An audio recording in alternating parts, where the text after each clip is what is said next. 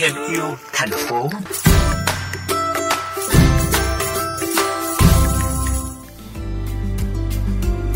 Thưa quý vị, vỏ sầu riêng, một phụ phẩm nông nghiệp thông thường sẽ được thải bỏ theo rác thải sinh hoạt. Nhưng qua sự sáng tạo tìm tòi của nhóm bạn sinh viên yêu môi trường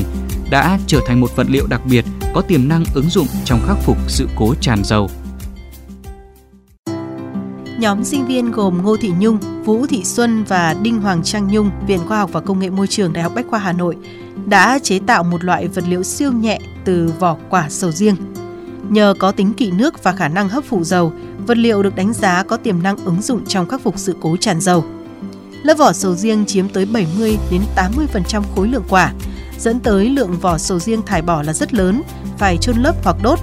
Từ thực tế này, nhóm đã có ý tưởng tận thu chất cellulo, một loại polymer thiên nhiên chiếm tới 60% trong vỏ sầu riêng để xử lý vỏ theo một phương pháp khác, đồng thời biến phụ phẩm nông nghiệp này thành sản phẩm có tính ứng dụng cao và khả năng thay thế các vật liệu thương mại kém thân thiện với môi trường đang được sử dụng để thu hồi dầu loang.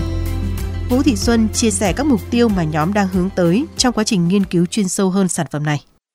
Mục tiêu đầu tiên của em là phải tận dụng được vỏ sầu riêng. Nó sẽ đi theo rác thải sinh hoạt và đến khu chôn lấp ấy, để mình chế tạo ra một cái vật liệu mới và cái vật liệu đấy sẽ phục vụ cho cái việc khắc phục tràn dầu. Và mục tiêu thứ hai bọn em sẽ không phát sinh ra cái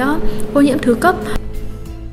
Việc khám phá ra vật liệu mới từ vỏ quả sầu riêng của nhóm sinh viên được đánh giá có bước phát triển nhất định so với một số vật liệu trước đó như là rơm dạ, bã mía. Hiện vật liệu đang được chế tạo ở dạng các viên có kích thước nhỏ để thử nghiệm trong quy mô phòng thí nghiệm và còn cần phải trải qua nhiều đánh giá thử nghiệm để hoàn thiện. Song, thông điệp lớn nhất về môi trường mà nhóm sinh viên muốn lan tỏa lại xuất phát từ một điều rất giản đơn. Em được học ở trên lớp tất cả các thầy cô thì đều có đưa cho bọn em một cái thông điệp là cái rác